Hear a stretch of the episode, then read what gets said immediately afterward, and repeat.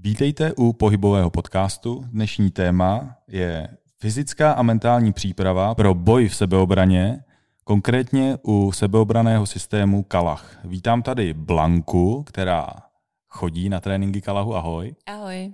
Dále Zoliho, který taky chodí na tréninky. Ahoj. Trenéra Kalahu a pohybového specialistu z Bindu. Ahoj všem. A v neposlední řadě Martin, trenér Kalahu a zástupce pro Českou republiku za Kalach. Ahoj.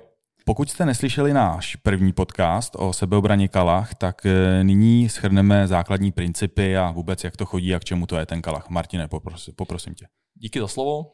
Tak, uh, historie Kalahu není zase tak důležitá, je to tady nějakých uh, 17 let.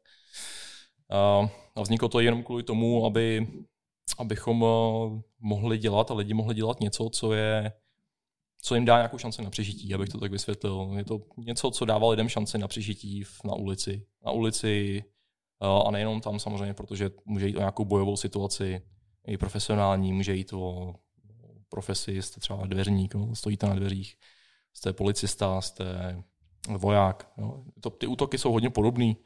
Uh, sebeobrana, která se skloňuje hrozně často a je tím nejzajímavějším pro evropský prostředí asi, tak je, je jako malá část celého Kalahu, protože Kalah nabízí i taktický uh, výcviky, stránky, protože prostě založil voják, který uh, z té izraelské armády uh, pak odešel po letech a zažil tam uh, přímo útoky v frontové linii v Gaze a v Libanonu. Takže proto Kalach existuje, proto abychom mohli žít svůj život, který nás baví a, doufejme, že, doufat, že se u toho nedostaneme na jibku nebo na hřbitov. Mm-hmm. Zbindio, taky bys něco k tomu dodal? No, bylo to určitě teda schrnutý perfektně. Děkuji. Rádo se stalo. Eh, asi není k tomu, co dodat. Eh, mně se líbí to, že Kalach se neprezentuje mm, jako svým egem a nezvyšuje ego. Řády, jo, nějakými pásky, nějakými jako historií tak, trenérů, jako, to vůbec je úplně lepší, máte diplomy a podobně, ale že se prezentuje tou realitou a prezentuje se tím, že tě naučí uh, zachovat se v různých útokách na tvoji osobu, na tvoje blízký a uh, využívat nějaký základní principy a čím víc budeš chodit a čím díl, tak samozřejmě máš vyšší šanci nějakým způsobem se ubránit, ale nehraje se na žádný pásky a podobně hmm. a to mi přijde fajn. Je to tak, no. V některých směrech je posouzení jako toho industry je Kalach jako unikátní a to je asi ten důvod, proč ho jako děláme. Prostě. A v minulém díle jsme zmínili, že Kalach může dělat opravdu každý. Pro každého je to opravdu jako těžké, ale napadá mě teď, co děti. Má smysl to učit děti? Určitě to smysl má, samozřejmě ten systém musí být nějakým způsobem eh, jako modifikovaný a přizpůsobený těm dětem, kdy většinou, když se Kalach eh, pro děti učí, kdy jeden náš vlastně instruktor, nebo s kterým já jsem si dělal instruktorský kurz eh, z Anglie, z Velsu, tak ten se hodně věnuje vlastně dětem ve Velsu a eh, já vidím Kalach pro děti ve formě hm, jako předcházení šikaně, ubránit se staršímu spolužákovi, který mi chce vzít svačinu, kapesný a podobně. A stejně jako Martin, tak i já jsem zkoušel nebo občas dělám se svýma dětma kalách a něco je učím a přijde mi neuvěřitelný, jak ty děti strašně rychle chytají ty principy a teď eh, promiň Blanko Zoli, ale já bych řekl, že teda mnohem rychleji než dospělí, což mi přijde úžasný. Martina, to jsou no. houby, jo. Co do těch dětí naleješ, tak to, to oni prostě vstřebají. Děti jsou specifický téma, souhlasím se Zbyňkem, že to musí být naředěný řeknu úplně na plochu, já nebudu, já nebudu žádný děti učit, jak se někomu zakousnout do artérie. Jo. A to prostě je čas být dítě a čas být dospělej. Na druhou stranu, ze své vlastní zkušenosti a nejenom z mý vlastní můžu říct, že, že lidi jsou prostě zvířata a děti nemají vůbec žádný morální cítění po dlouhou dobu, takže škola může být opravdu velký, velký bojiště. Prostě.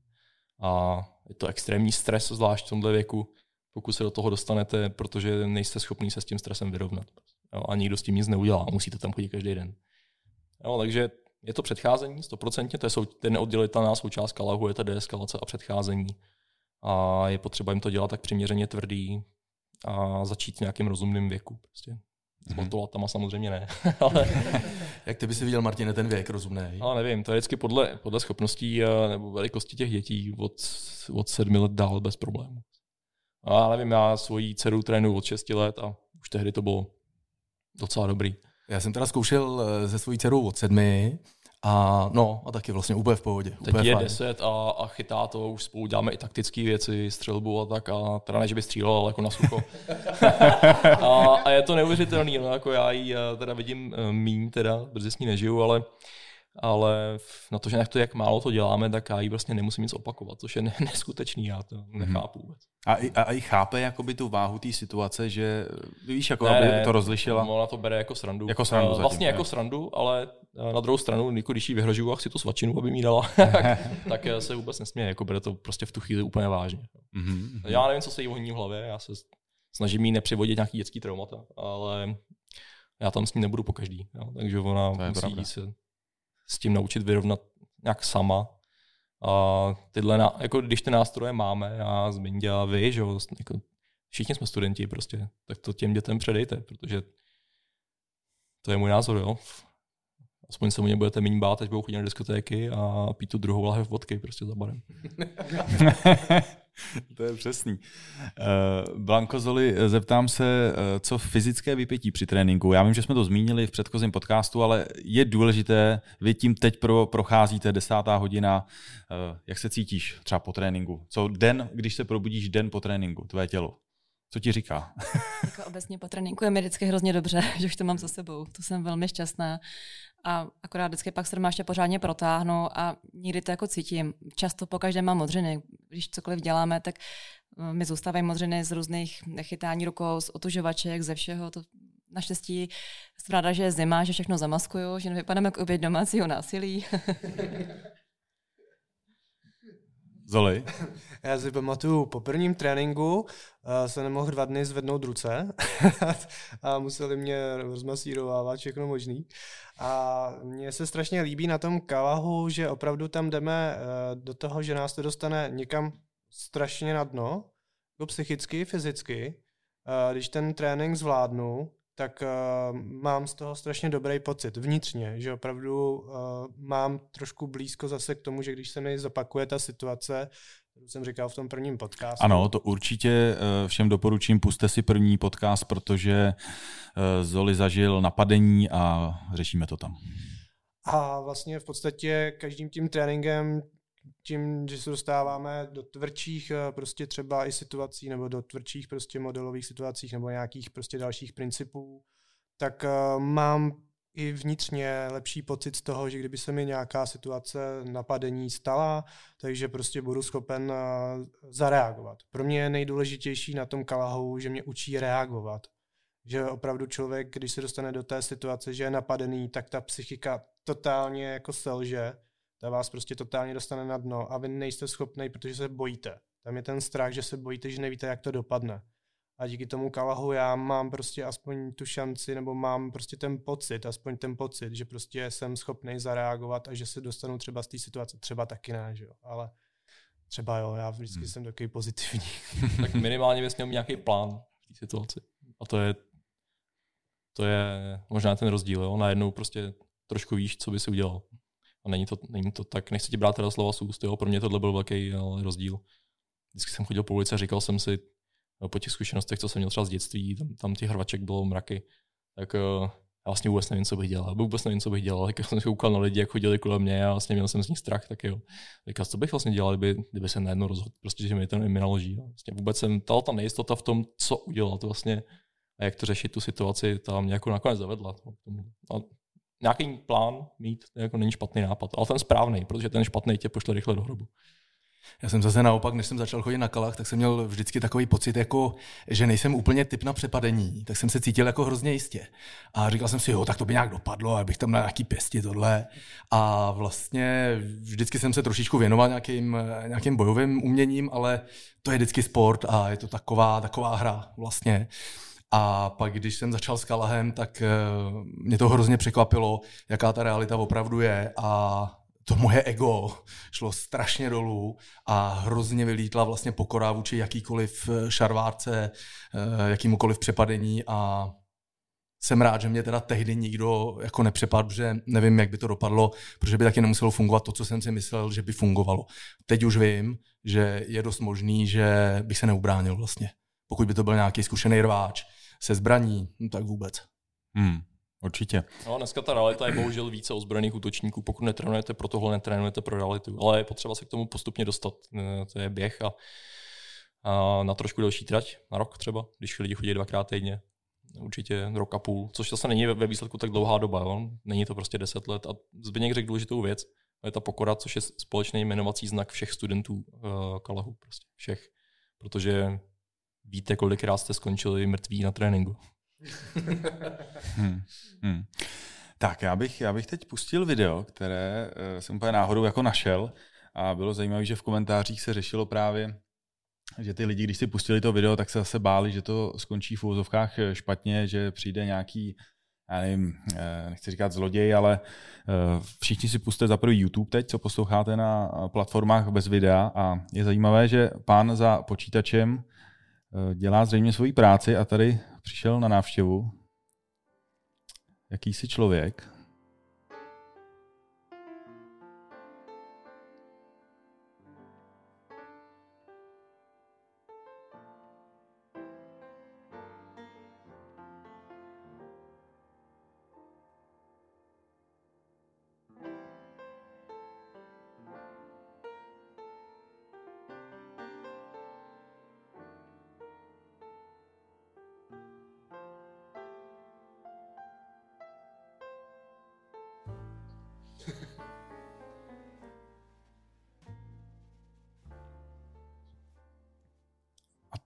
To, to by mě zajímalo, jestli jako vůbec on měl nějakou techniku, třeba ten člověk v té bílé košili, nebo to prostě jenom tak jako mlátil, jo, nebo jestli přišlo takový jako, že se to trochu obrátilo, než jsem si myslel, že to dopadne. Já jsem to video kdysi viděl, myslím si, že bylo delší i. Já, tam tomu předcházelo nějaký verbální násilí. Aha. Takže tam ty indice, i tady na tom videu ty indicie, Zběněk to pak okomentuje určitě, tady nemluvím jenom já, no, byly vidět. No, bylo vidět, jak se vracel od těch dveří, neustále se díval zpátky. No, ty videa jsou často sticha, takže není, není slyšet Hmm. to povykování, který tam pravděpodobně bylo. No, takže ten guard asi věděl, že je v konfliktu. Za mě to nevyřešil jako vůbec špatně vlastně. Neměl kontrolu teda nad tím útočníkem, což byl problém. A měl štěstí v tom, že ten útočník se ne- nerozhodl nepoužít nebo neměl žádnou zbraň. To by to vypadalo úplně jinak ten výsledek. A, a že se rozhodl potom jako ten konflikt opustit. Jo, oba ho opustili po svých, takže za mě je ten výsledek jako dobrý. Ale jo, to riziko je tam samozřejmě enormní. No. Tady, tady to třeba nebyl civilista, že byla to jeho práce, takže z toho těžko mohl vycouvat nebo utíct. Mohl to samozřejmě deeskalovat, já nevím, jestli to dělal předtím nebo ne. Hmm. Ale jako já tam vidím spoustu chyb, ne, ale nemá smysl asi jako rozebírat teďka do detailu. Ale od někoho, kdo nevím, jaký má výcvik, tak eh, ta reakce nebyla špatná, pak se do ní docela pustil a snažil se to. To už nebylo, nebylo cesty zpátky, jo. ten útočník mu eh, dává nějaký údery do hlavy, tak jako, co tam chcete Jasně. dělat jinýho. Co je určitě důležitý, že teda ten uh, pán v té bílé košili, uh, že to prostě nevzdal, že se nezačal krejt proti tomu útočníkovi, ale že přešel do toho, celkem to vypadalo vlastně agresivního protiútoku. Což mi přišlo super. Což, což tohle to byla ta, ta dobrá část té reakce. Uh, můžeme si teď teda ukázat nějaké ty principy, Martine, nebo jestli je na to vhodná chvíle teď. Určitě, určitě. Princip číslo jedna je vždycky mít prostě ruce nahoře, když se něco děje. I když nevíte, jestli ten konflikt je váš, anebo nějaký váš instinkt vám říká, že se něco může dít, prostě dejte si ruce nahoru. Si ruce nahoru. Protože uh, je tam nějaký verbální útok, anebo, nebo vám vaše pozornost, když se díváte na lidi okolo sebe, řekne, že se něco děje blbě, ale někdo začne zkracovat vzdálenost a už se to dostává k vám, tak si dejte prostě ruce nahoru. To, co tomu předchází, je ta, je ta environmental awareness, ta pozornost. Prostě pokud chodím s kapucí, mám sluchátka, to nepotřebujete tady instruktora Kalahu, aby vám řekl prostě tyhle ty věci, to si každý umí vydedukovat sám, nebo že když poběžím prostě v noci po ulici nebo i přes den mám sluchátka a kapucu a čtu si u toho v telefonu, tak, tak šance, že budu v šoku, když eh, mě někdo napadne, je prostě obrovská. Um, takže mnohem lepší je vidět to přicházet. Uh, od toho se koukáme na ulici, nejsme paranoidní, že jo, nechodíme rokem, nedíváme se tady za rohy nežijeme v nějaký střílečce, to nikoho, nikomu nedoporučuju, to asi není dobrý pro náš psychický stav. Ale uh, dívejte se na lidi, jak se na vás dívají a co mají v rukou. Když se na vás někdo dívá blbě, anebo má ruce v kapsách, anebo za zádama, tak pravděpodobně tam nemá hodinky. No. Má, má nějaký problém. Tady, tady ten člověk na tom posledním videu, tam, tam ty ty indicie prostě byly vidět. Pokud to minete a ty indicie tam byly, je to vaše chyba. Tak se s tím prostě budete muset vyrovnat. Ale nedá se říct. Vždycky se koukej na lidi, když to neuděláš, je to problém. Já taky jdu po ulici a potřebuji pracovat. Prostě nikdo, nikdo nejsme on top of the game 100% času, to prostě nežijeme. Jo. Ale co nejvíc to, to jde. Dívám se, kdo nastoupil autobusu, prostě kdo sedí v restauraci. A, a pokud mám pocit, a vyhodnotím to správně, a ty tréninky by mě měly naučit to vyhodnotit správně, že je něco blbě, tak moje reakce by neměla být ego. A to je, to je velký zabiják spousty lidí. No. Ženský umějí vyeskalovat situaci extrémně rychle. No, protože můžeme si pak dát nějaké historky na závěr třeba no, z života, to možná lidi budou. Určitě, určitě, to si dáme. Uh, chlapi taky, no. Co ani čumíš, ale jaká je reakce, když někdo přijde, ty vole, pro tebe, ale to mi strkáš, ty máš problémy, vole, vole, ale pokud tam teče, pokud je moje reakce na, na strčení, se chodí, co mi strkáš, tak já jsem tu situaci právě vyeskaloval. No, a pokud jsem si nevšiml, že Zběněk má celou dobu ruku za zádama, anebo si šáhá do kapsy pro nějaký překvapení a nejsem na to připravený, tak za to zaplatím. Prostě za to zaplatím. Jo? A pak ne, není to o tom potom, jestli za to zaplatíte, ale čím. A čím nechci zaplatit, jsou tepny v obličej, no, tepny na nohou, proto jsou ty ruce nahoře. Takže správná reakce by měla být, když si někde píšu v telefonu, minu, že tam ten útočník je, proto je nutné trénovat i ty případy, kdy to nevidím přicházet. A to většinově, protože ten šok bude obrovský. Je to stejně jako BBC, prostě když se ten tygr blíží do toho gazelu, když ho smrčí, tak může utíkat. Ale když ne, a je to zezadu, a tady někde domů a přemýšlí o tomto podcastu a jestli mu se mu to povedlo nebo ne, a někdo přijde, máš ty problémy, nebo, tak, tak bude v obrovském šoku. Prostě. A bude mu trvat tomu mozku, bude trvat, to nepřekoná. Prostě jakýmkoliv trénink a bude trvat vteřiny, což je hrozně dlouhá doba, než na to bude moct nějak zareagovat, vyhodnotit situaci. Fyzicky se s tím poprat není tak těžký jako vyhodnotit situaci pod stresem, to je extrémní problém. No. Správně vyhodnotit situaci pod stresem a správně se rozhodnout v řádu vteřin je těžký, je to extra těžký. No, od toho ty tréninky jsou. Mm, je to tak. A, a to, to jsme tu jeden na jednoho a víme o tom. Když je tam víc útočníků, sledujete čtyři ruce, šest rukou, osm, co ty lidi dělají, kam chodí, kam dávají pozor. No. Uh, je to prostě problém. Kdyby to bylo víc útočníků, kdy tady si Zoviho vybereme jako oběť Jo. s Martinem. To mohlo vypadat jsem moc, Nevím, jaký braky má.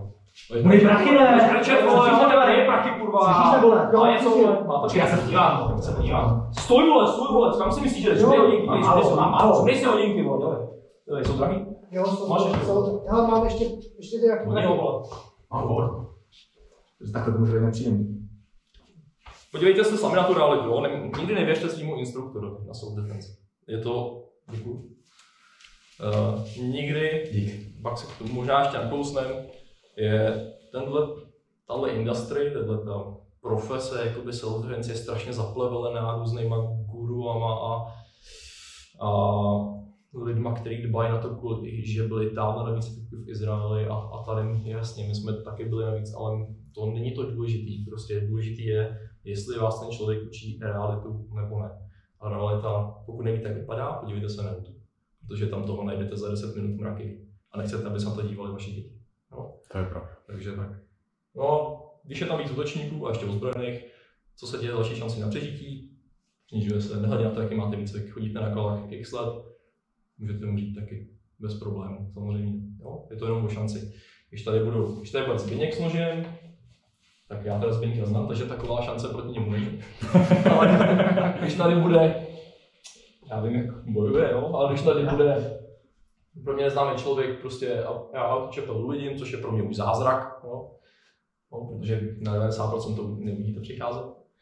A budete bojovat možná až po první nebo dvou bodných ranách. A proto ty tréninky musí být taky tvrdý, jo, donutit se k tomu ještě. A pak jste už jste on to clock, jo, protože ten adrenalin vás podrží na nohou jenom po omezenou dobu. 10 vteřin, možná 7, 10, 15, pak je tak vyfouknutý a balon. Prostě. Když tady bude jeden, tak moje šance na přežití je nějaká. Prostě záleží na jeho mentalitě, na mojí mentalitě, na spoustě faktorů. Když tady budou dva ozbrojený, tak eh, kolik máte šance na přežití procentu? Dvě? Pět? Hmm. No, když to budou tři. Zbigněk to tvrdí, ten, ten dělal instruktorský kurz nedávno, uh, protože existují i věci, jako jsou instruktorské kurzy, což, což ten rock and roll, který zažívají studenti na, na tréninku, je to týden v kuse prostě. Jo? Pět až sedm dní. A když to přežijete, tak už nikdy se na to nebudete dívat stejně, ale to není. Takže princip, no, vrátíme se k tomu, první věc, ruce nahoru. Kryjte se, kryjte si tepny. Když si budete připadat, když nebudete vědět, jestli ty ruce máte dát nahoru, tak jenom dejte. To je indicie toho, že tam máte dát prostě. Když si budete připadat jako debilové na té ulici, takže na vás lidi čumě, to si můžete vykašlat. Protože když tady budu stát rukama dole, protože nevím, jestli se mám dát nahoru, a, a přijde tam rána, kterou ne, nestačím s ní nic dělat, a bude to pokračovat na zemi, tak jsem právě snížil svoji šanci na přežití v blou půlku, bez problémů. Všem na zemi je všechno horší. Um, tím, tím spíš, když tady bude nůž a ta rána, ta rána tam nebude rukou a nožem, bum. Je jedno, co umíte, pokud se trefila tepna, vaše tělo to ještě neví, ale je co. No more Martin Sládek. No, to je všechno.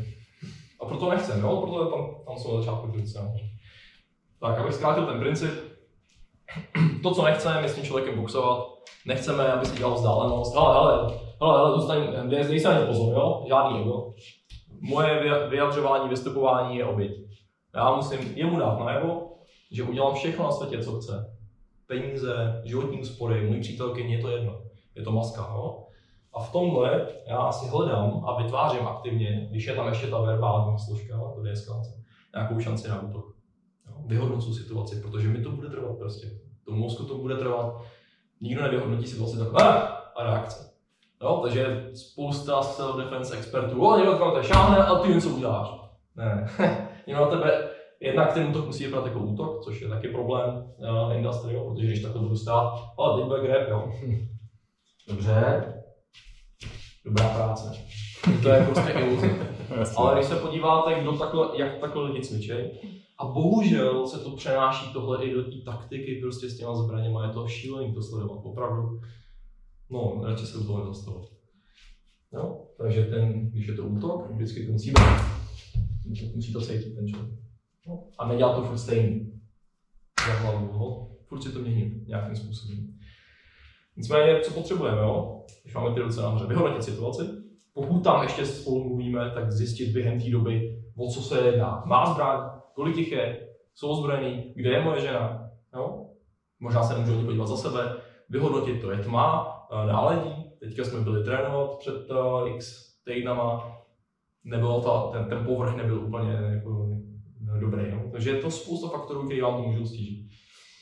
A když to vyhodnotím, tak já se snažím toho člověka uklidnit, nějakou deeskalaci. Co jsi na mě přeměl? Já se omlouvám. Cože? Já jsem, ani jsem si to neuvědomil. Víc, víc se vole. Omlouvám se, omlouvám se, omlouvám se, se mi... Zaplatíš za to, Ano, zaplatíš za to. Ano, ano, ano, ano, samozřejmě. Nečum na mě, vole, nečum na mě, já si to nečum, nečum, tady peníze jsou tady. No, snažím se uklidnit toho člověka a zároveň pozorovat situaci, být klidný uvnitř a, a snažit se zjistit, uh, jestli mám šanci na, nějaký, na nějakou obranu. Jestli mám šanci. To neznamená, že něco udělám ve chvíli, kdy mi to přestane bavit. Se už je to moc dlouhý. Spousta lidí takhle reaguje na trénink. Už mě to nebavilo, už je to moc dlouhý, už jsem se to nejistý, tak jsem něco udělal. Něco je, je špatně, musíte mít plán.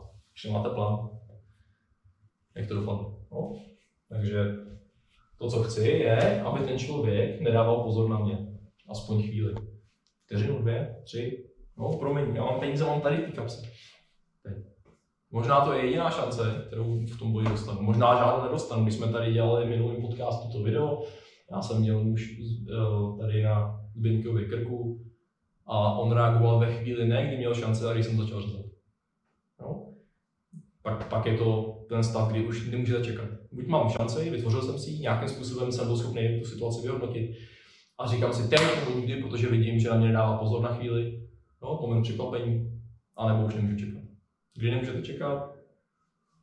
Jakmile už nemlátí. Jo. Jo, tady se s vámi povídat nebude. Hop. No, musíte reagovat, protože za pět vteřin jste na zem. No a dál, co potřebuju?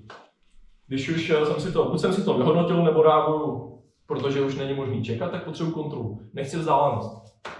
Protože když Zbyněk půjde z pěst, má z nože, ne se střelnou zbraní, tak dělat si vzdálenost je špatně, prostě vždycky špatně. Naopak, já stejně budu muset tu vzdálenost zkrátit, protože ze mě se jako z obránce bude muset stát útočník. Tak to prostě nemůžu jenom se bránit, deeskalovat a mít životní filozofii, že mu všechno dám a všechno bude v pohodě. Na tom jsem viděl příliš mnoho a na YouTube je příliš mnoho videí, kdy mu všechno vzali a na Volkswagen ještě říkal modly, protože mohl nemohl zadarmo, ale to svědek.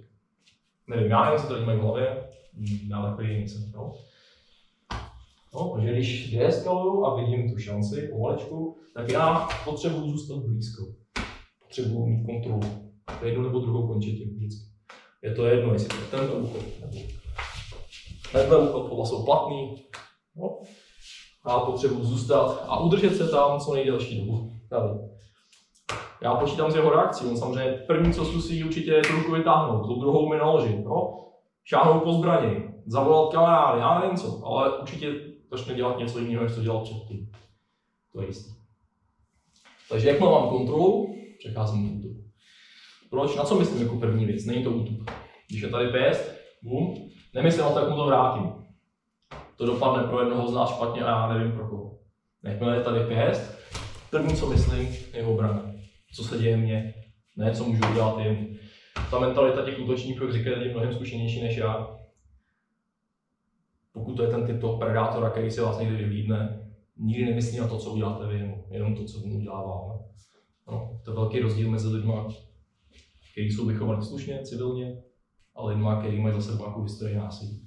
Protože to jsou profíci v násilí. Profík v násilí je ten, který vám tu skleničku rozbije o. Ten, kdo chodí prostě tři měsíce na MMA, tak ji postaví na zem, postaví na stůl, pak se postaví. To, je, to není profesionální násilí. No. Nezlob se, nezlob se, kamarádi, já mám peníze, chceš peníze, ale mám tady se No, kontrola, první věc. A hned nějaký útok, damage. Může být, nebo co vás napadá ještě? O, nějaký oči. Já potřebuji udržet kontrolu, tý se zbavit nemůžu, no. Tohle musím udržet až do konce, takže tady, nebo hlava, nebo oči, nebo zátelek, je to jedno, no. Ale nemůžu připravit celou tu kontrolu. A bojuju, jak dlouho bojuju? Jak dlouho? To je taková zákažná otázka, dávám ji často. Jak dlouho musíte bojovat? Až vás neškodně mám Hmm. Pokud, ano. Kdo, řeší, kdo vlastně vybírá ty dílku toho boje, nejste vy. To je on. Hmm. No. Tím, jak dává odpor. Tím, jak moc do vás jde. Tím, jaká je situace samozřejmě. Já bych mu chtěl dát jednu ránu a do té dal. Dostat ho na zem, tam to dokončit, vypnout toho člověka a jít domů. Jo, ale já nevím, jak dlouho to bude trvat. Třeba je na perníku, třeba je po deseti pivech. Jo. A hm, teď eh, někdy před dvěma rokama to byl krásný příklad, srazilo policejní auto uh, perníkáře na Václaváku, uh, když ho pronásledovali kvůli nějaký, eh, nevím kvůli čemu, kvůli krádeži. Měl otevřenou zlomeninu stehenní kosti a běžel dál. Je, no si tomu lidi smějou, jo? ale když se pak uvědomíte, že s takovým člověkem musíte bojovat, tak vaše rány neznamenají nic. Hmm. Takže nějaký damage, něco, co na chvíli tomu člověku, na chvíli mu umožní přestat myslet na to, co udělá mě a, a budu pokračovat směrem na zem. A já mu tam samozřejmě pomůžu na zem. No, tak je tady málo místa, s tím se taky umíme vyrovnat, damage.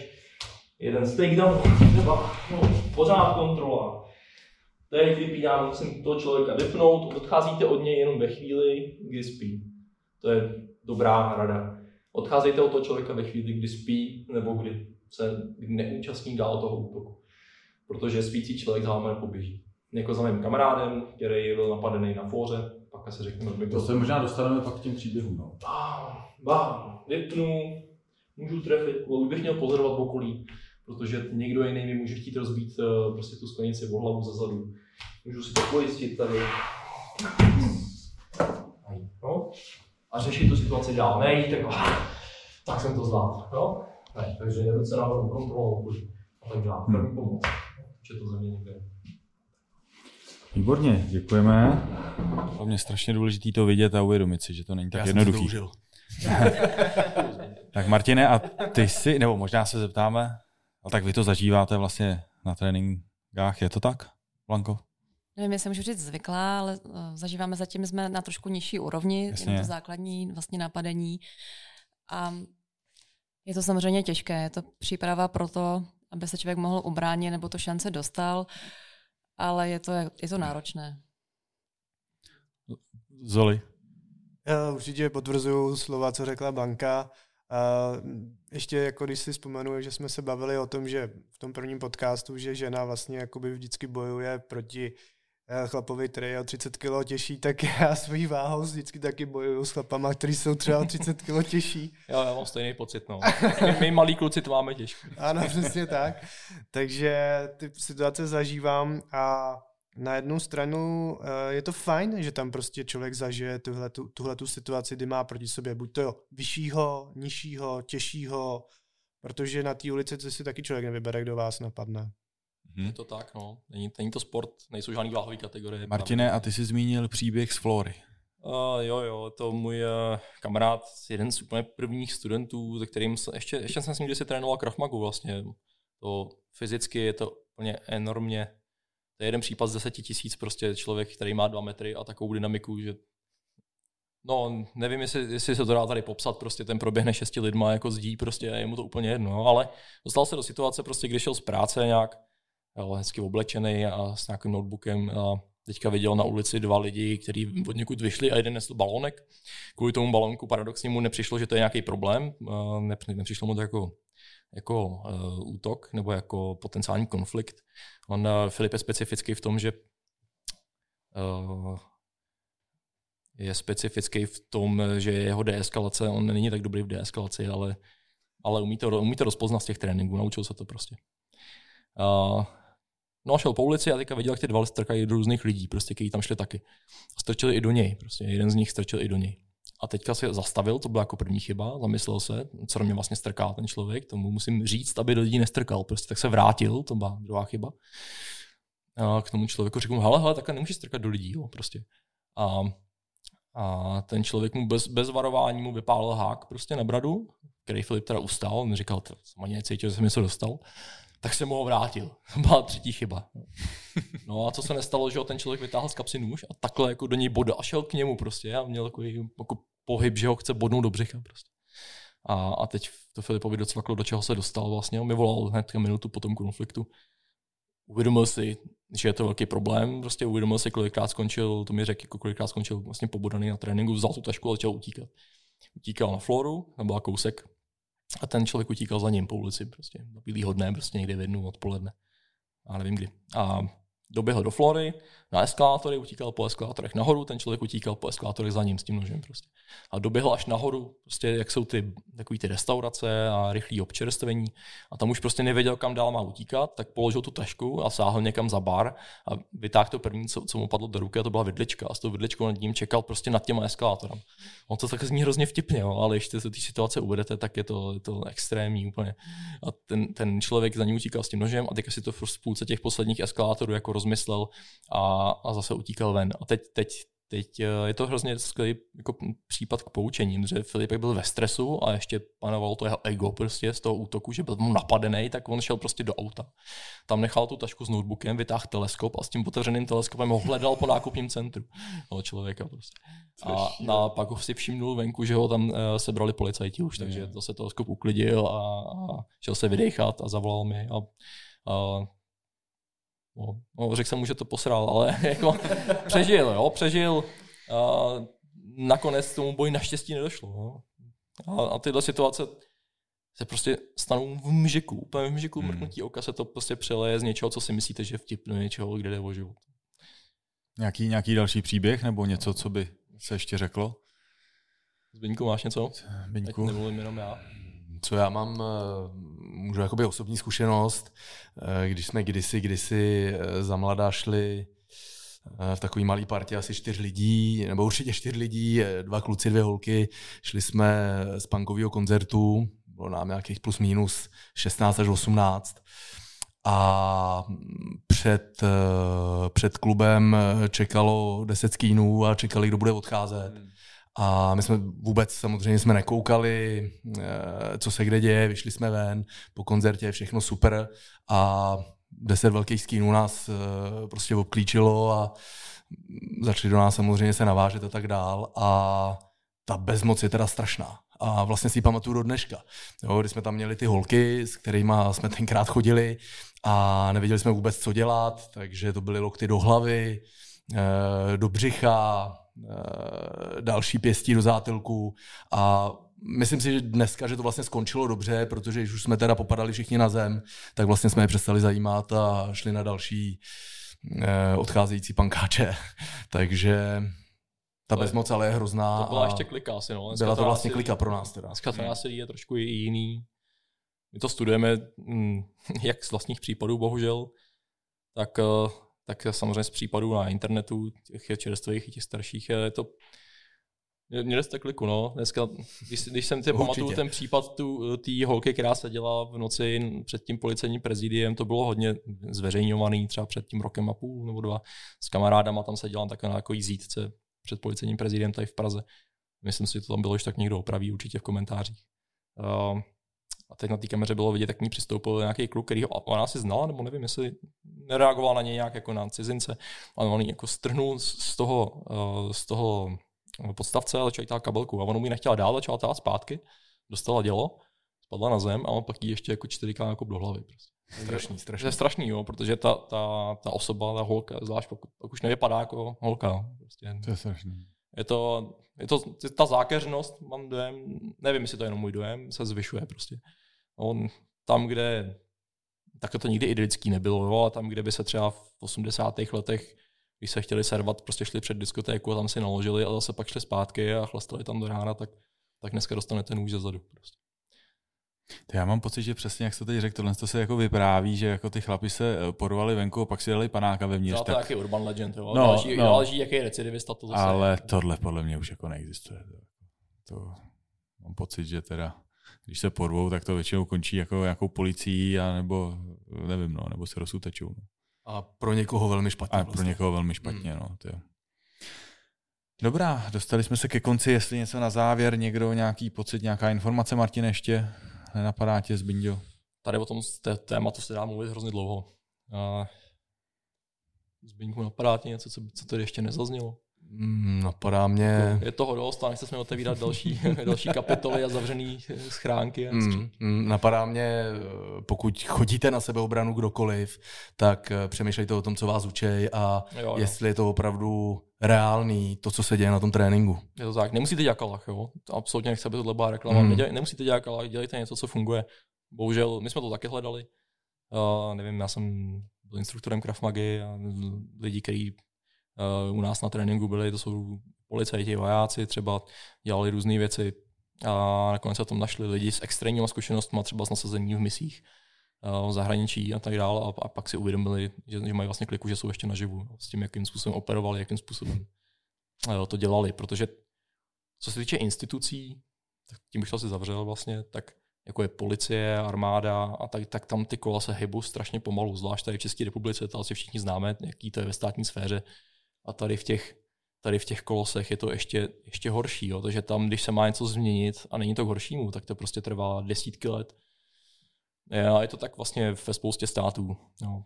Tím spíš ve státě, jako jsme my, kde se nic neděje moc. No. Takže tady není ani žádný tlak. Uh, Idan to popisuje, když má semináře v Brazílii nebo v Mexiku, tak, uh, tak tam ty lidi se nikdy nesmějou na tom semináři, když přijdou. Když přijde tady v Evropě, tak tady, tady to jsou úsměvy, až potom, co profackujete prvního člověka, tak je, jak je ticho, ale, ale tam se nikdo nikdy nesměje. Tam je ta, ta, to násilí je, je tak zakomponované do té denní reality. Uh, Jižní Africe taky. Tam není Krav Maga, mimochodem, myslím si. Protože, protože jednou se tam, myslím, někdo pokusil Janilov dělat, uh, založit pobočku. A možná se pletu, možná už tam je, ale tohle je historka z doby, kdy, kdy se tam Krav Maga otvírala a lidi pak odešli ze sálu, protože uh, to, oni to chtějí mít reálný, zvlášť v Jižní Africe, která je momentálně, ne, ne, nebo byla dlouhou dobu jedna z nejnebezpečnějších zemí na světě. A Kalach tam má svoje kořeny, tam, tam vzniknul. Takže jo, Zběněk má pravdu. Když pokud odcházíte z tréninku úsměvem, dělá, s úsměvem, děláte něco špatně. Můžete potvrdit, Zoli a Blanko? Teď si předávají mikrofon. Přesně, se jim Tak mluvit, jenom poslední, poslední slovo, ať tam taky jste na Já závěr. teda musím říct, že odcházím s úsměvem, že jsem přežila ten trénink, takže což- mě to je... Tak to jo. Tak to jo.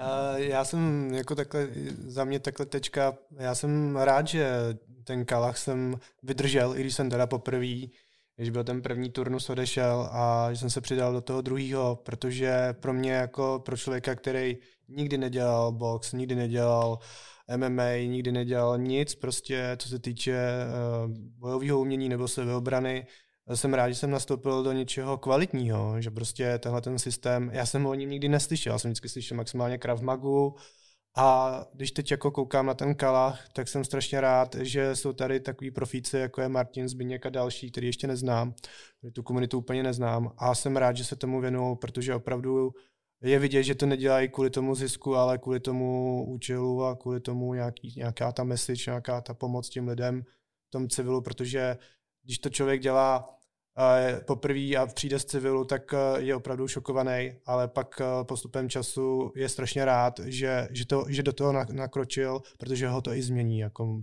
psychicky ho to eh, zocelí a spevní. Takže to je jako moje tečka pro to, tenhle ten podcast z mé strany, že prostě ten Kalach je opravdu kvalitní systém. Zbigněk ti děkuje a jsme jenom studenti. Díky. Díky. A kdyby někdo chtěl začít s Kalahem, kde, kde vás najde? tak uh, ideálně v tělocvičně. Výborně, to je dobrý základ. Na to reagovat, když to půjde, protože víme, jaká je doba jo, a nevíme, jak dlouho bude takováhle doba ještě trvat. Takže máme stránky kalach.cz, uh, je tam telefonní číslo, je tam e-mail, takže ideálně takhle a další detaily mu sdělíme. Je nás málo, protože ne každý s tím vydrží. Ještě méně instruktorů, protože přežít instruktorský kurzy je úplně jiný level, a, ale ty, co tady jsou, se vám budou věnovat na 100% zase. No, takže proto jsme otevírali kurzy jenom jednou ročně a teď můžeme, pravděpodobně budeme za nadlouho otevírat nějaký další. Děkujeme za pozornost, mějte se krásně. Ahoj. Ahoj všem. Taky díky, ahoj. Díky moc, mějte se hezky, ahoj.